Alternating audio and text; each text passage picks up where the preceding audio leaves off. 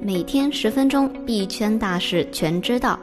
大家中午好，欢迎收听由区块链行情资讯 APP 蜜蜂茶提供数据支持的午间音频节目《必须知道》，我是主持人小蜜。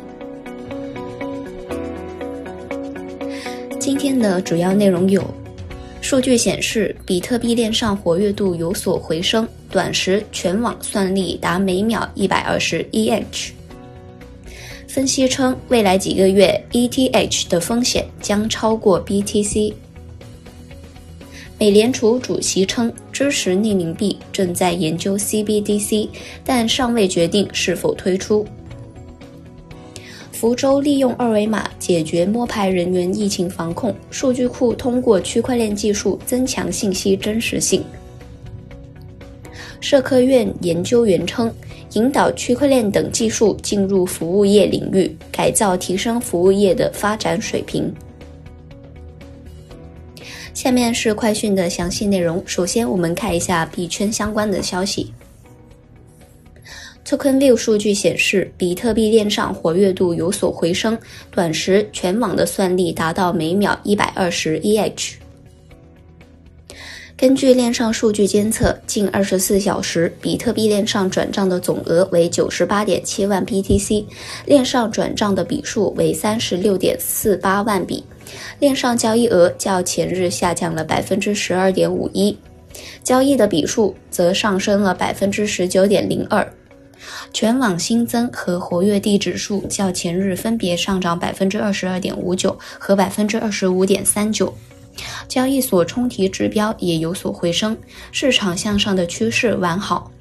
但是短线波动区间或将加大。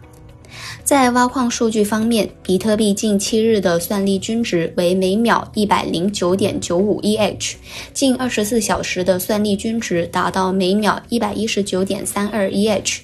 昨日全网出块总数为一百四十八个，较前日增加了二十六个。链上转账的手续费为三十四点七七 BTC，触及了近六十日来最高位。分析称，未来几个月 ETH 的风险将超过 BTC。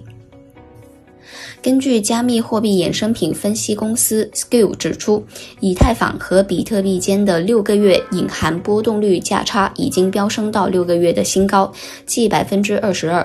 这表明投资者预计在接下来的一百八十天内，ETH 的变化幅度将大于 BTC。两者的价差在十月底时降到了百分之四点七的低点，此后一直呈现上升的趋势。有趣的是，在过去三点五个月内，ETH 的波动率一直高于 BTC，这证实了隐含波动价差的上升。美联储主席称支持匿名币，正在研究 CBDC，但是尚未决定推出。与以往的政策相反，美联储主席鲍威尔在众议院金融服务委员会表示支持匿名加密货币。他称，政府对了解每个人的付款毫无兴趣。这在美国的背景下，并不是特别有吸引力的事情。在问答环节中，在被问及有关中央银行数字货币 CBDC 的最新情况时，鲍威尔表示，美联储正在研究 CBDC，并称 CBDC 的概念是一个悬而未决的问题。他说，每个央行现在都在研究这个问题，了解央行数字货币的成本和收益以及权衡是我们的责任。在被问到有关 Libra。中国为推出数字货币所做出的努力以及存在的竞争威胁问题时，他称美联储现在有很多项目正在为此工作。他完全同意 Libra 对此点了一把火。他解释说，美联储尚未决定是否要推出数字美元，目前仍然存在许多的问题，例如网络问题和隐私问题，但美联储正在努力完成所有的一切。美国 CFTC 部门主管称，部分数字资产创新产品或不受 CFTC 特定披露要求的约束。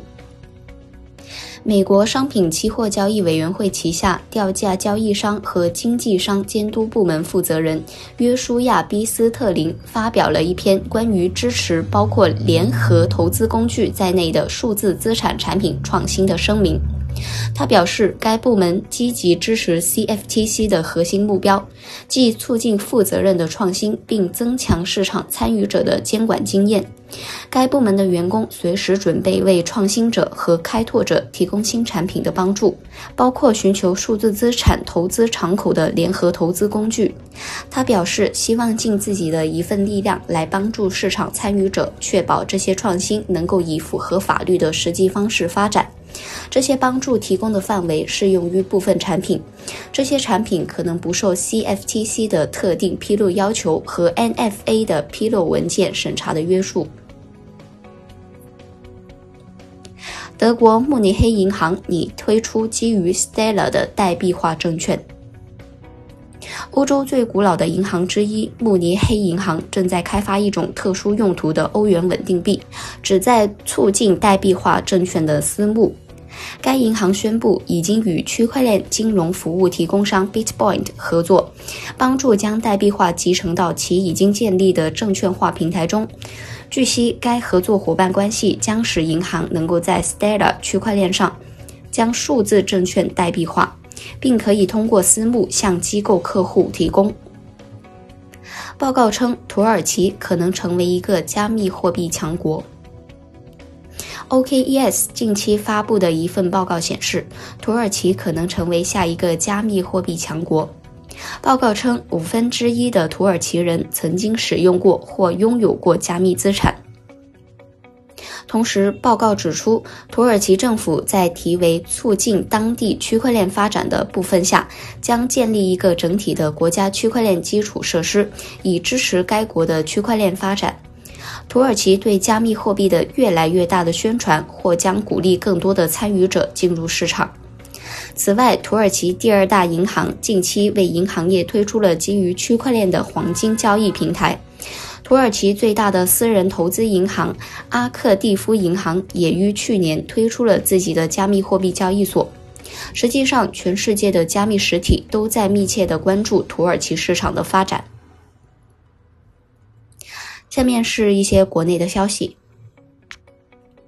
福州利用二维码解决摸排人员疫情防控，数据库通过区块链技术增强信息真实性。根据中国新闻网的消息，近日福州市马尾区滨东社区银河湾小区启用摸排人员新招式——健康档案登记筛选系统。据悉，该系统为马尾区新型冠状病毒感染肺炎防控工作应急指挥部和马尾区企业新大陆科技集团共同开发，是一款二维码手机应用，在疫情防控期间可以实现对各类流动人群低成本、高效率、快速的筛查，对敏感人群的精准管控。新大陆科技集团创新发展中心副总经理林林称，目前该系统使用都是公益性的。信息核对的数据库来源可靠安全，并通过区块链技术进一步的增强了信息的真实性，确保系统发挥最大的效能。社科院研究员称，引导区块链等技术进入服务业领域，改造提升服务业的发展水平。二月十二日，中国社会科学院财经战略研究院研究员蔡杰长以及副研究员贝翔在《光明日报》刊文，多举措有效促进服务业的发展。文章表示，通过智能化创新提高服务业的多样性，一是引导物联网、五 G 和区块链技术进入服务业领域，改造提升服务业，尤其是生活性服务业的发展水平。当前，互联网等技术和中国市场的规模以及应用场景，已经为经济向智能化转型创造了条件。此次疫情的出现，进一步强化了国民经济向互联网加的网络化、数字化、智能化方向发展的力度。在宏观政策上，要优先引导以物联网、五 G 和区块链技术来改造提升生活性服务业，推广服务业的迅捷生产模式和现代物流体系。二是开启人工智能服务。今天的快讯到这里就结束了，我们下期再见。